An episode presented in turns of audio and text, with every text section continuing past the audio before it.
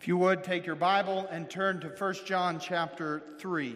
1 John chapter 3. So thankful to be here with you this morning. If you're a first time guest, especially thankful that you are here. And if you don't have a Bible, there is one in the seat in front of you. That is our gift to you.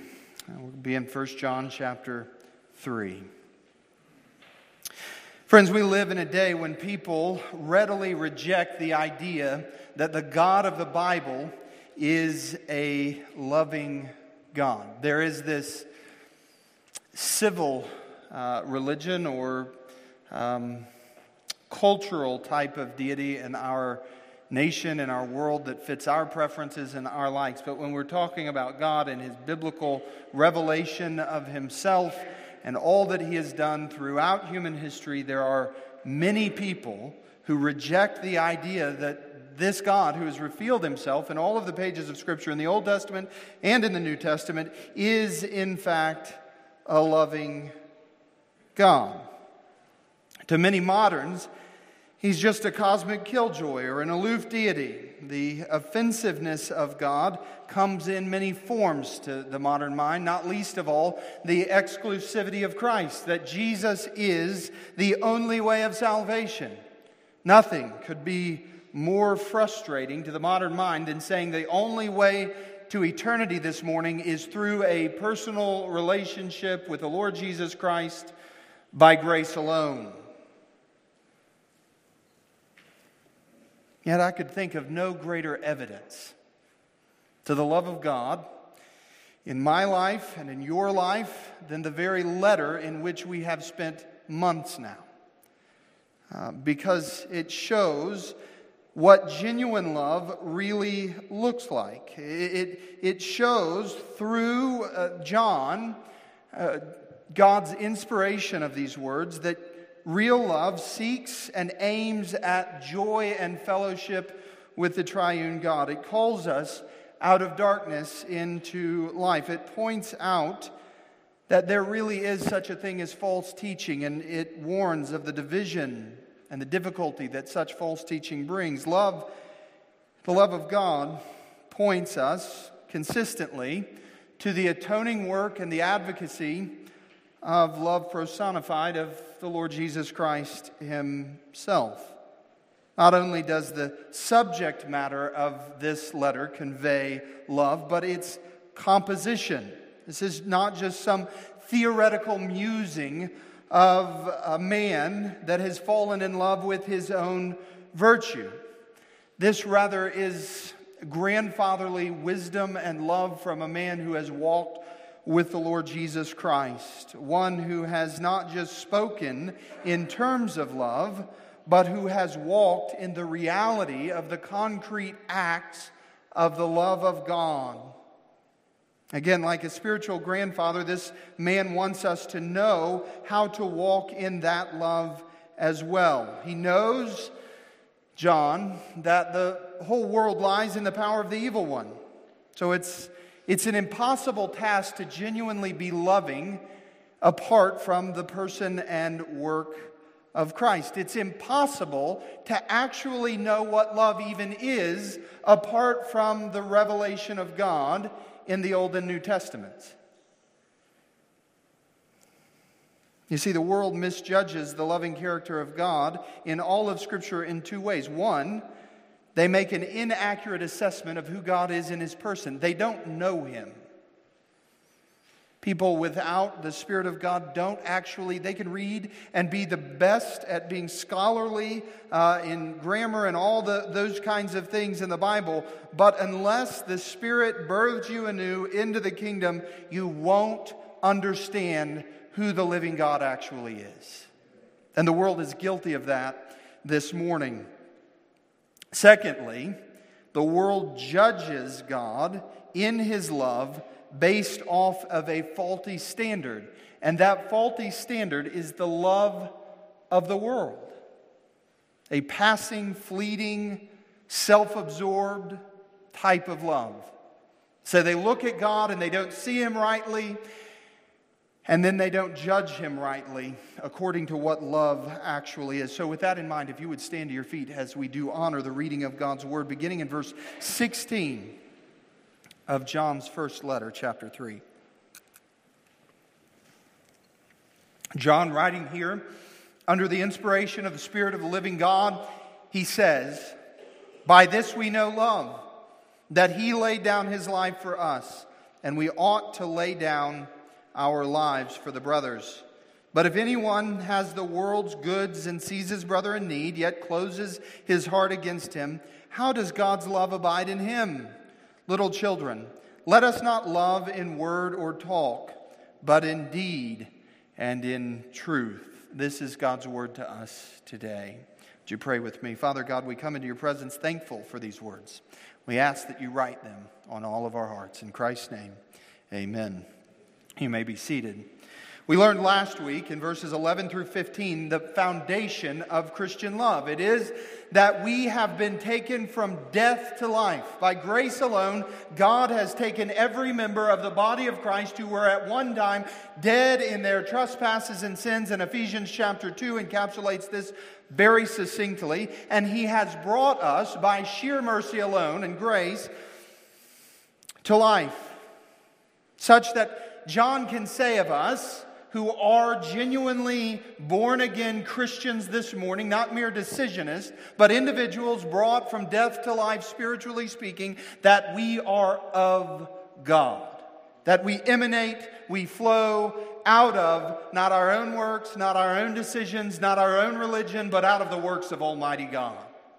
What a powerful thing that is for the foundation of our love. And then he concludes by reminding us that the, the, the, culmination of those things, the fact that He has brought us from death to life, that we are of God, is the, the, the abiding reality that at this very moment, if you are in Christ, you have everlasting life abiding in you. You have the Spirit of God.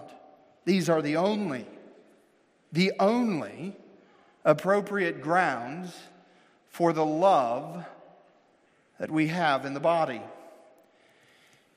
Now, we can come together as mere fallen human beings and we can build temporary kind of love that I'm going to get to in a minute. We can build our church around things we love, the kind of love that is in the world. We can build our uh, love around the name that's on the sign, around the preferences in the music, around uh, political issues. We can build a type of like uh, on other things, but it'll never equate to actual Christian love. Christian love is bound together in the reality that we've been brought from death to life, that we are of God, and that at this very moment we are indwelled by the Spirit of God.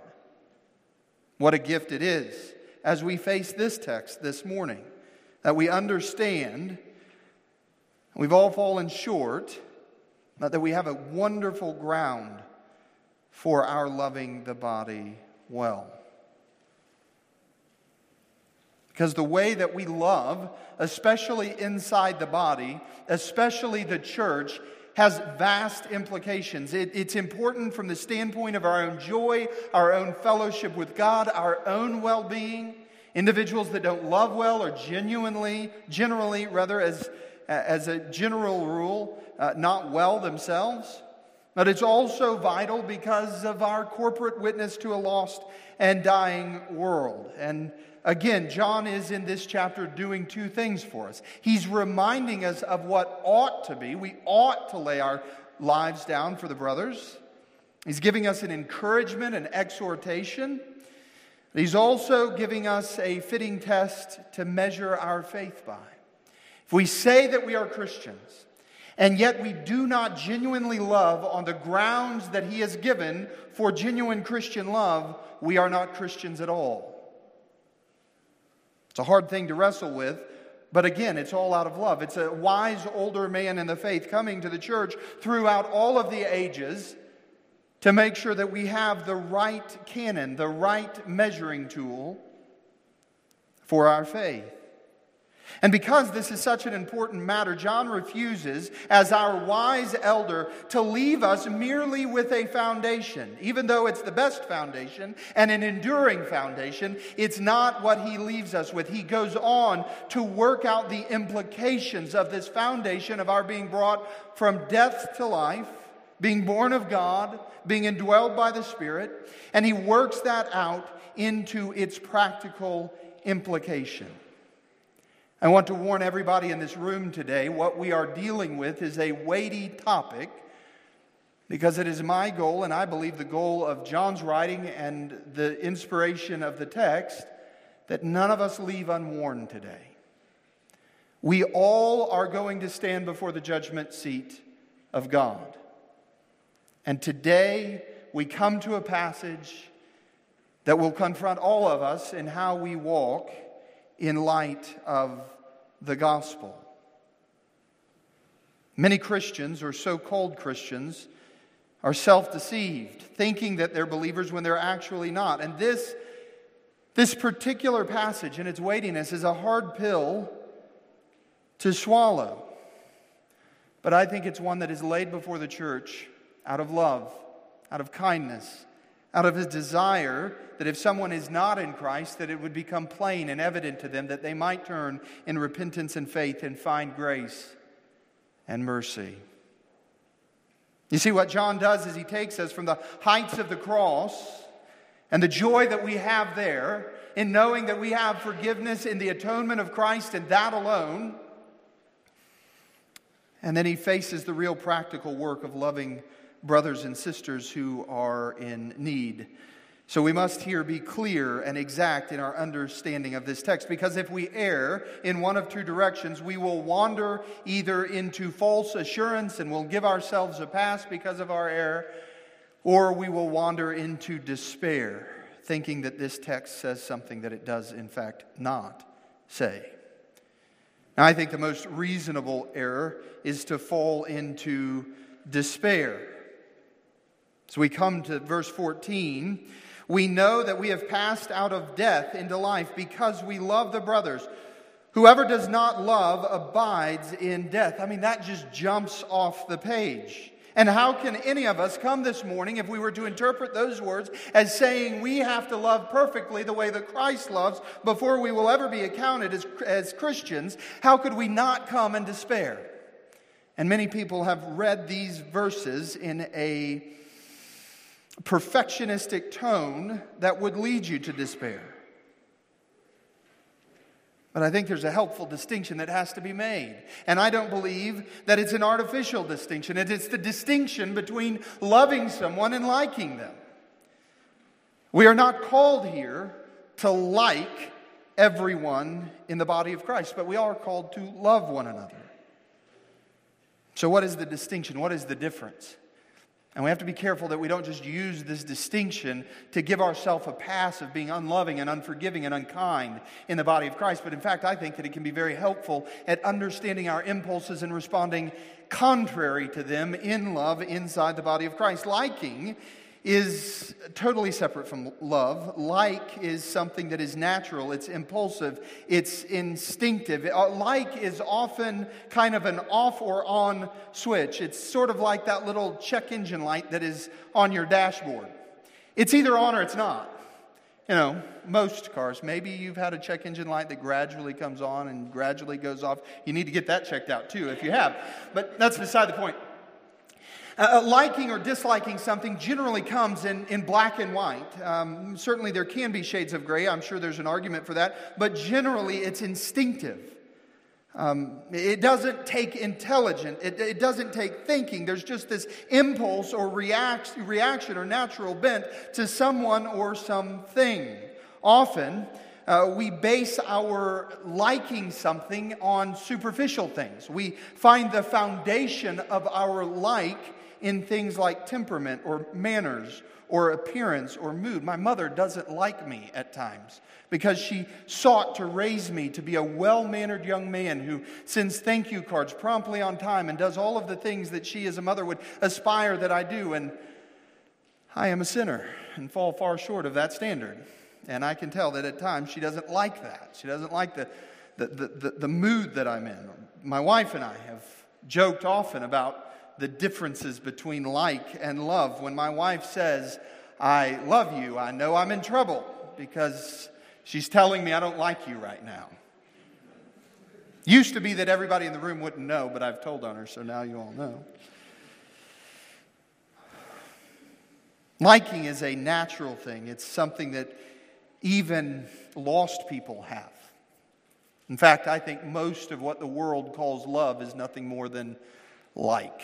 It's nothing more than an affection for something based off of a lowly preference. Love is different. Love is something which, with which uh, we must think in terms of God. We can't understand love until we know God. We don't know what love is until we have come face to face with the love of Almighty God. The, the Bible tells us that the fool, this very morning, anyone who says in their heart there is no God, that individual is a fool. It is a fool. The psalmist writes that says in his heart there is no God.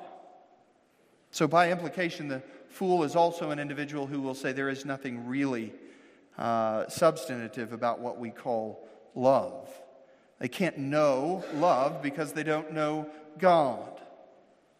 To love is to know the Lord. 1 John chapter 4, and just several verses from where we are this morning, verse 8, the Bible tells us, John writes, God is love. Love isn't something that God does, love is something that He is. It's through and through part of who He is. So no matter what God does, it is loving because that is who He is. But we come to this word love, and there's nothing in the, there's not another word in the English language, and maybe this is arguable, but I would submit to you there's not another word in the English language that has been more abused, misused than the word love. Because people who are dead in their trespasses and sins, who don't know God, really can't say that they love in the agape New Testament biblical sense. They, they can't understand love because they don't know who love is. And so, as we work that out into a definition, we must understand that the most prominent thing about love is that it thinks, it reasons, and it reasons not in and of itself and not according to appetites in a natural sense, but genuine love reasons in light of who God has revealed himself to be in the pages of Scripture. So if you come to the Word of God and you find God to be unloving, the problem is not with the Word or with God, the problem is with you and with your reasoning. Love does not depend upon the impulses of liking something. Love goes beyond the instincts. It doesn't end. Uh, liking comes to what is the problem. I, if I preferred or liked a black piano, I would come to this piano that's wood grain and say, oh, I don't like it. And there's nothing else to do but just not like it. We're done. Settled. I don't like it. I love wood grain, so this is great. but love goes beyond the obstacles of affection and sets itself upon its object regardless of what the obstacles are. Love moves beyond the difficulties that our fallen state present, and it moves beyond the mere dislikes and, and, and goes and sets itself upon the object or person. All of this has to be true. If you believe the gospel this morning, this must be true. It must be true that love sees beyond the difficulty of sin, of unseemliness, of unlikability, because that is the only way that God could have ever loved you and I. To look beyond what was deserving of his wrath, which we deserved, and to set his love upon us in spite of who we are. And that is, in fact, the gospel.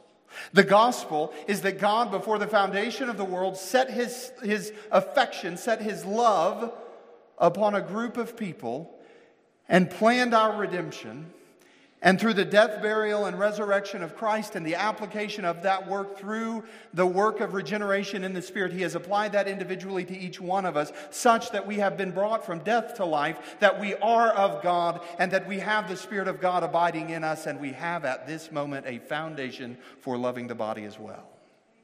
That is the gospel. And friends, that is in fact why I reject wholeheartedly, unashamedly, and will for the rest of my life any form of conditional election or conditional regeneration.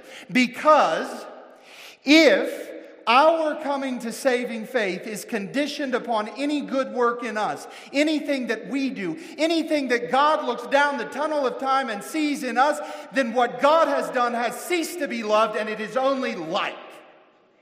But our God has loved with an everlasting love. He has gone beyond. Friends, there is no reason to sing Amazing Grace if the only thing that our God has done is liked us. Our God has loved us. He has looked down and seen us in our fallen state, and He said, I'm going to set my love upon them anyway. And as through, throughout the generations, the nation, nations have raged against the church and said, Look what a mess she is. And as Satan has accused us, God has said, Yes, but for my glory, I have set my love upon her, not because of anything in and of her, but because of who I am. That is the gospel, and that is what it means to believe in unconditional election. That our salvation is not dependent upon or merited by anything that we do, but solely based on who God is. He loved us, the Bible tells us, while we were yet dead in our trespasses and sins. And beloved, I believe this morning that we do great violence to the Word of God when we read into that text the world's definition of love. When we look at these words that tell us that He loved us while we were dead in our trespasses and sins, and we're really thinking in terms of like, that God had this gushy feeling towards us. That, that God merely had an inclination to see something good in us, and so because of that, He redeemed us. We have fallen uh, past, uh, lower than what is being communicated here. Because what is being communicated is that in spite of us, He loved us. And, and, and, that love saw past who we are, and that love made us new. You see, there's a difference between our love and God's love. Our love is finite, it's fallen, can't change the individual that we set our love upon. If you don't believe that, you can come talk to my wife after the service. She's loved me for 16 years, and I'm still a mess. Amen? Amen. But God's love is not like that. His love is engaged in an action that ultimately results in the change that His love intends to accomplish. So when God sets His love on someone, His love actually accomplishes a real change. So, why do we rejoice in our salvation this morning? Is it because anything has been conditioned upon us? No. It is because the love of God has been poured out in our hearts, and that alone. The love of God cannot be about mere affections, natural likings. It's much more than that. What does this mean when we turn then again from infinite the infinite triune God and try to apply loving as God loves in our fallen ability? Well, to love in our case is to treat those who we don't naturally like as though we actually did. It's to act in kindness even when we don't like something about them. The Bible doesn't come here and suggest that we are going to like everything about the body of Christ this side of heaven. Think about when Paul was uh, coming to the church the, for the first time after his conversion on the road to Damascus, and here's the man who had martyred family members of the first century church. Do you think that all of those people had a great deal of like for this man uh, uh, initially? No. I think there was probably a struggle. I, I think that that certainly was probably um, difficult for them. But they were able to love him because love, biblical love, looks past the obstacles, knowing that they will eventually be dealt with either through the sanctifying work of the Spirit or through the judicial act of punishment in the final day. The question is do men and women in the world do this? Do they love in this way? And the answer is no. Now, they may do it in an outward sense, and I do want to make a distinction. When, I, when I'm suggesting to you that loving is to treat people that you, don't, you have things you don't like about them as though you did, I'm not talking about in a hypocritical way. I, am not talking about uh, faking it. I'm not talking about the Christianese kind of smiling on the outside while you're shooting darts on the inside. I'm talking about a regenerate heart that can acknowledge the difficulties of things that you don't like in your own sinful state, but you move beyond them to love the person in light of what God has done for you. That is what true love is. And people in the world don't do that. Again, they may do so outwardly, but as, at best they play the part of the hypocrite. Most often, people in the world will treat other people according to whether or not they like or dislike the individual. But Christian love goes beyond all of this. We see in our fellow brother or sister church member a purchased possession. In everything we don't like about them, we see the glorious reality that God is molding them into the image of His Son day by day. And that He has redeemed them, not because of a condition in them, but because of the surpassing worth of the blood of the Lord Jesus Christ that was spilled for them. You see, Christians are able to act in spite of our feelings of preference because we have been loved when we were the most unlovable. In fact, this is the only way, the context of the gospel, the gospel that says we are brought into the body of Christ by the work of grace alone and not by our own ability. Uh, this is the only way that we can ever understand genuine Christian love. Look at verse 16. By this we know love. Now, some of you will have in your translations the love of God. Um, there's a textual argument there. I'm just going to forego that argument and tell you that I believe that the ESV actually has the translation correct. By this we know love, period. Any form, any kind, by this we know love, by the gospel, by the atonement of Christ. We know and can be exhorted to love in like fashion the way that Christ did. Certainly, we'll be limited in respects, but we can love in a similar way. We can love the brethren. We can move past our mere preferences into genuinely caring for the body of Christ. So, as we continue to look at this, I want to highlight and emphasize uh, the exhortation, the end goal of this text, so that we can arrive at understanding rightly what is being spoken of here in its original form. We need to begin with, the, with verse 18. John writes, Little children, let us not love in word or talk, but in deed and truth. So let's first deal with the negative. Let us not love in mere words or talk. Let us not love in mere theory and feeling. Uh, and this is true of the entire Christian life. We shouldn't just live our Christian life according to a philosophy, according to a feeling, according to words in our own speaking, in our own fallen words. We are actually to live out, not merely talk about the love that we say we have received from the Lord Jesus Christ. It's, it's, it's easy, isn't it? To fall in love with the idea of loving without ever loving at all. I'll say that one more time. It's easy to fall in love with the idea of loving without ever loving at all. It's easy to come in and to hear a sermon on the topic of love and to be stirred emotionally or, or, or to read a book on the topic of love, or, or ladies, to watch, and some of you gentlemen, I know Charlie Hall is in this crowd, not to out him, but to watch Hallmark movies and to be stirred by the, the love stories in them, which, in fact, if we understand the Bible well, are really just like stories, but like stories don't sell. So there's that. And they're compelling. They're moving, they're emotionally sensational. And we can be in the middle of one of those movies that's just, you know, gushy and oh, somebody walks in front of the TV in the middle of that, and we find out whether or not we're really loving it all. Get out of the way!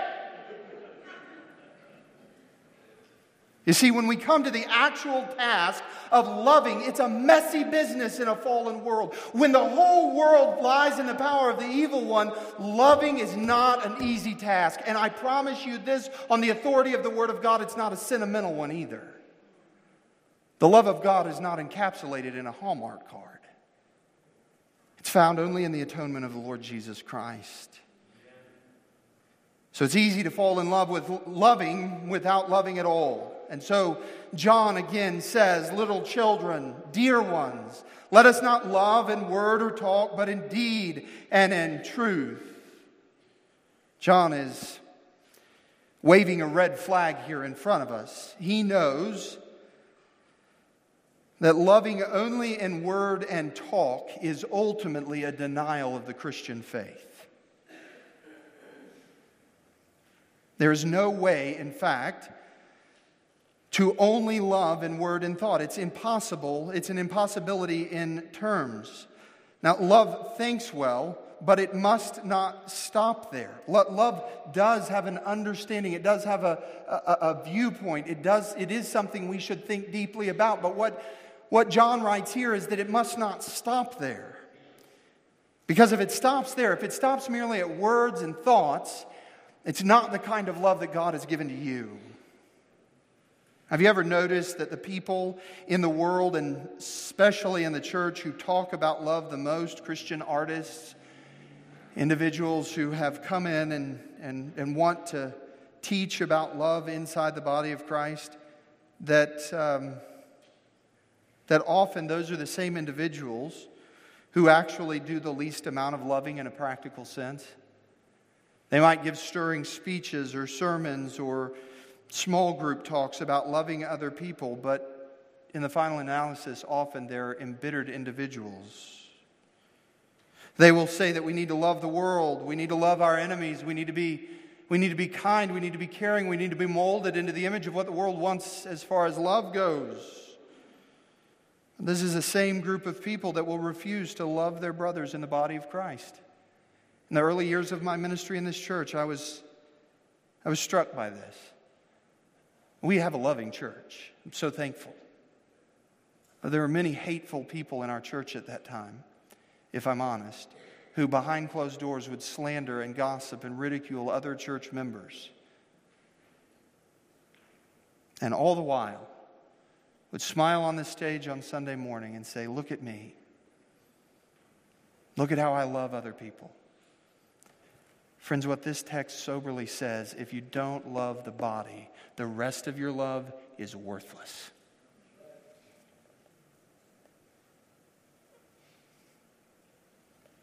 And you beware of people who emphasize love over everything else because they often will lead you down a path of just worldly ambition. Love is delicate and it's not meant merely to be spoken of in words. I think one of the things that Satan often does is he lifts lofty thoughts in our minds about how we are to live, and then he gets us to the point where we are so enamored with having the right thought about a thing that we never actually follow through and do the thing that we're thinking about. See, love must be expressed in action, or it is not love at all. There is no, I love you, but I'm not going to help you. Now, love often takes on nuances of doing things that are hard in the lives of other people who may be caught in sin and the like, but love is not something that just sets back and does nothing.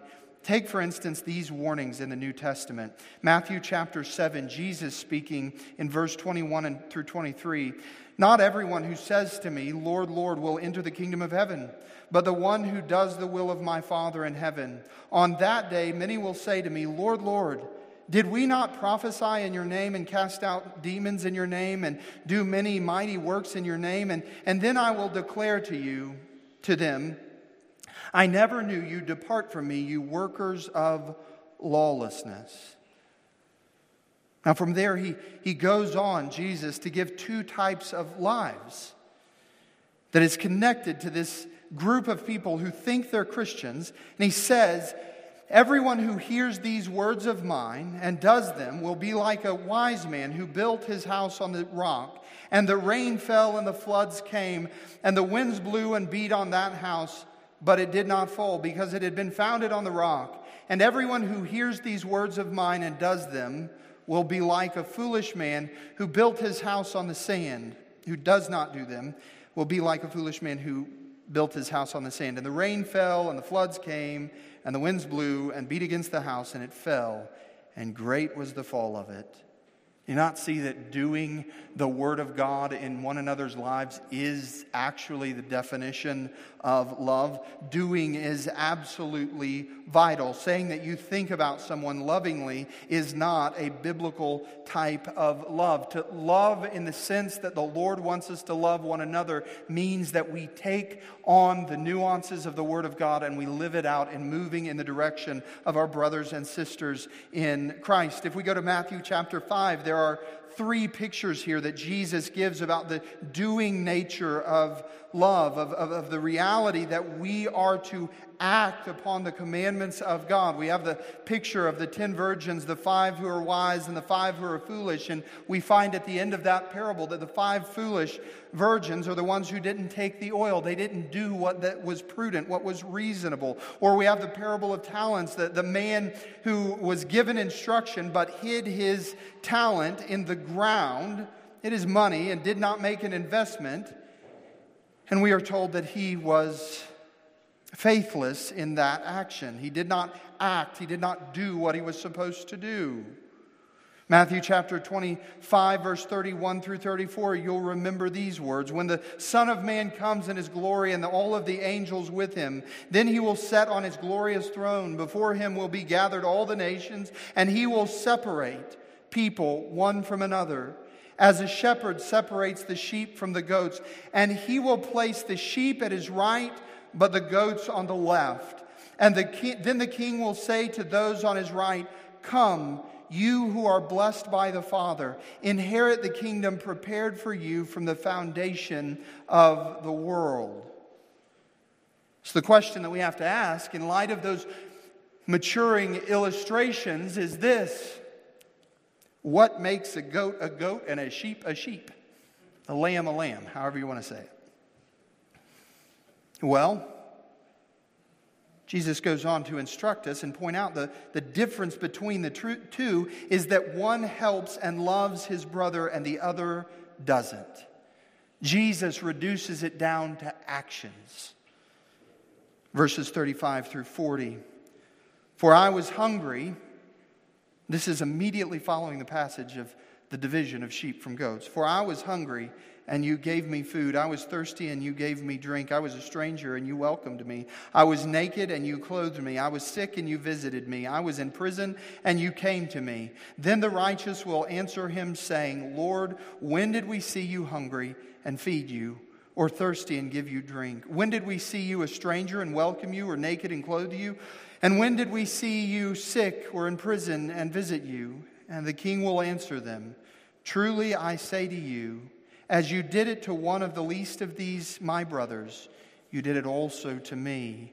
See, the reality is the goats who will be thrown out into outer darkness for all of eternity, they are the ones that lack the action of love. They might have loved in word and in thought, but they never did so in deed what marks. You know, when you walk or when you, when you drive by a farm, often the animals will be marked with an ear tag or with a brand or with something that identifies them as who they belong to. What this passage teaches us is this all of the sheep that belong to the Lord Jesus Christ are branded with two realities, and those realities are a love of faithfulness and work to one another. So then we have to ask the question where does this faithfulness and work come from? And we must see it in the correct order, or otherwise we'll end up being just puffed up, proud, religious people and not actually lambs of God. The New, the New Testament does emphasize doing. It, it, it, emphasizes the reality that we have a call on our lives to love one another, not just in our talk, but in our walk. Uh, the Bible also, the New Testament also, has this resounding refrain that our salvation is of grace alone by the Spirit of God alone. And so oftentimes people come to these clashing ideas, these supposed contradictions, and they go, okay, well, which one is it? Are we working our way to heaven, or is it of grace alone? Well, we have to take each statement for what it means.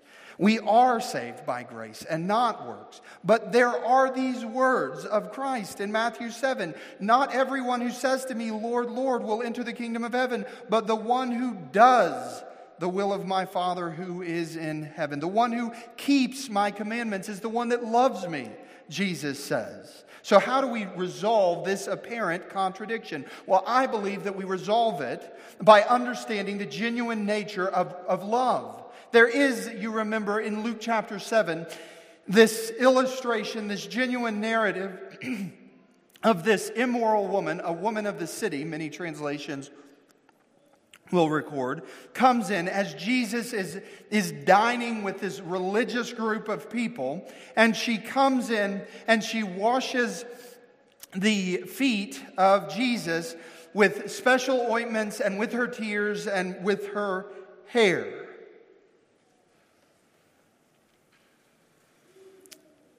And the individual religious people in the room are incensed.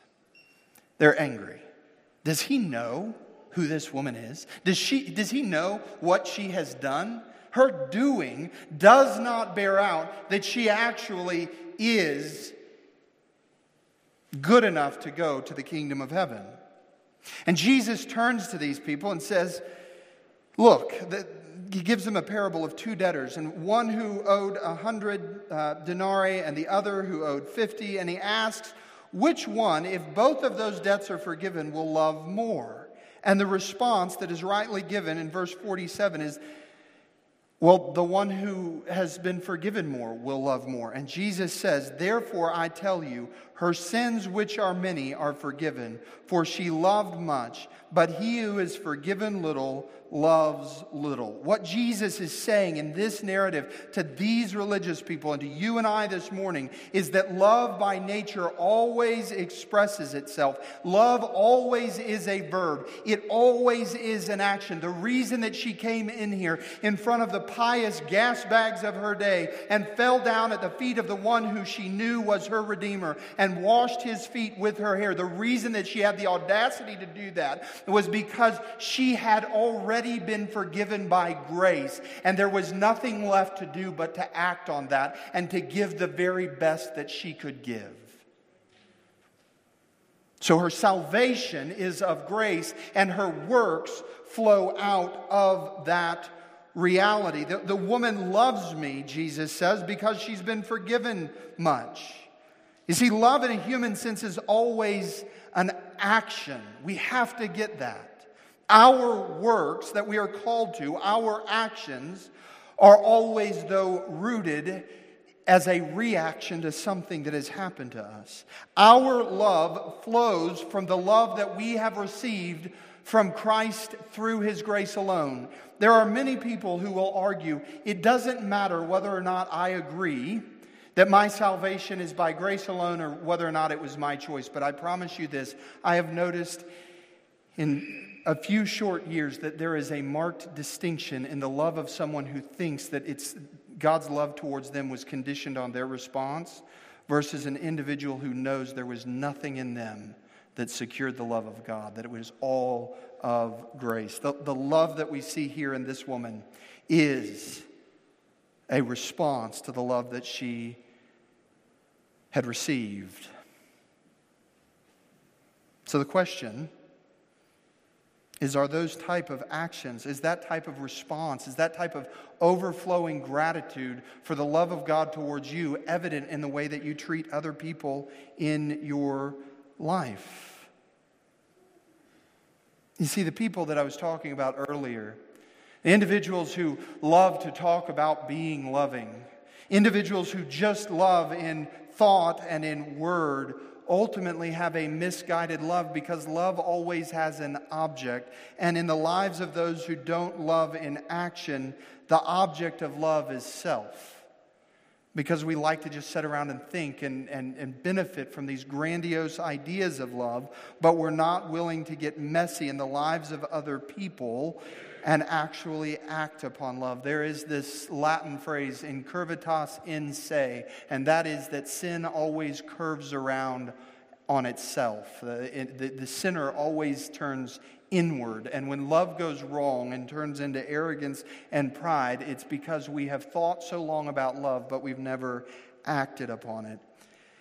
So, John then goes on to apply this reality of love not just being, and I know that that was a long way, but uh, quickly, that, that he applies this practically. Uh, what he says in verse 17 is really kind of a case study and not a way of salvation.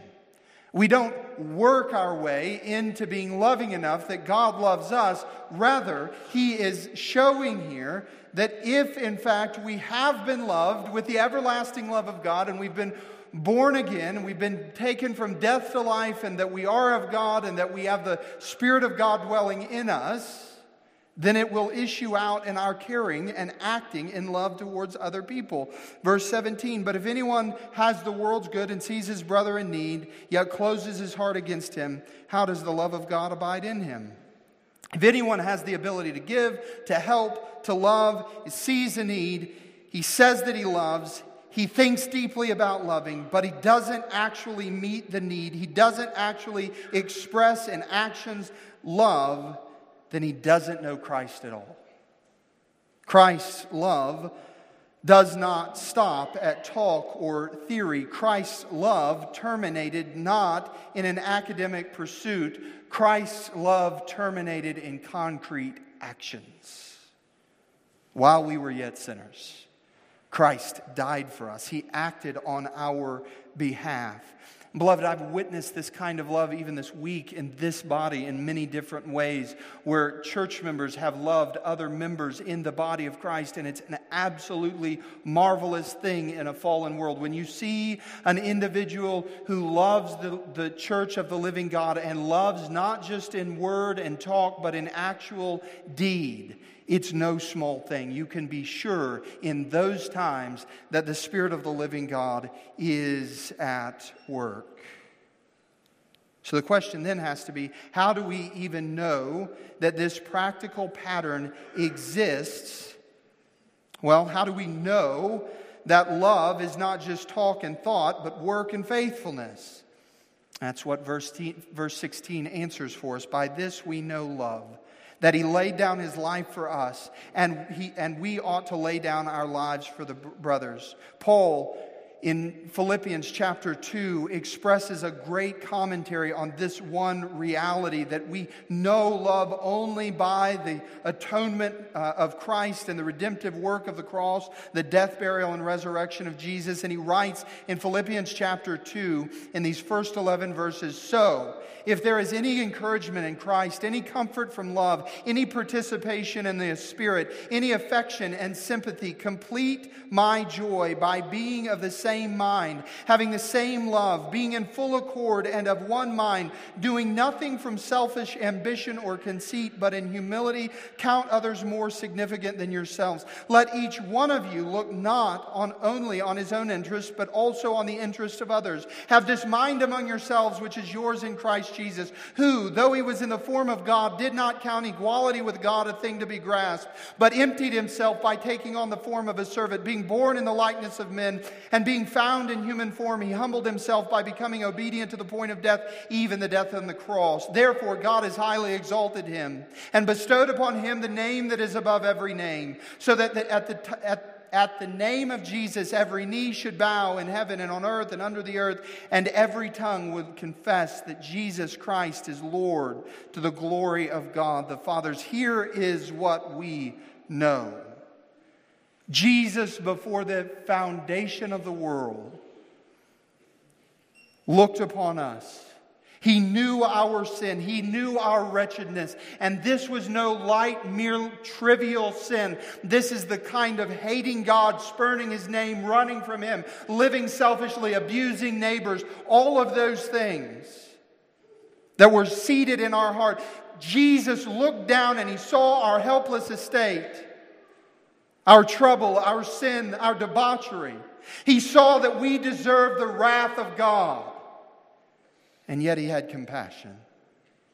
He didn't think of himself, he didn't think of his rights, he didn't think of his likes, his preferences. He did not count equality with God a thing to be grasped. He did not think of himself because he was not concerned about himself. He was concerned about us. He thought of us. He was interested in our good.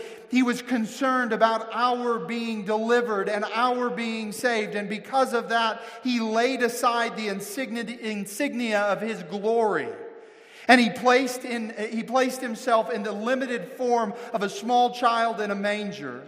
And he was born and laid in, in that manger. He, he, was misunderstood.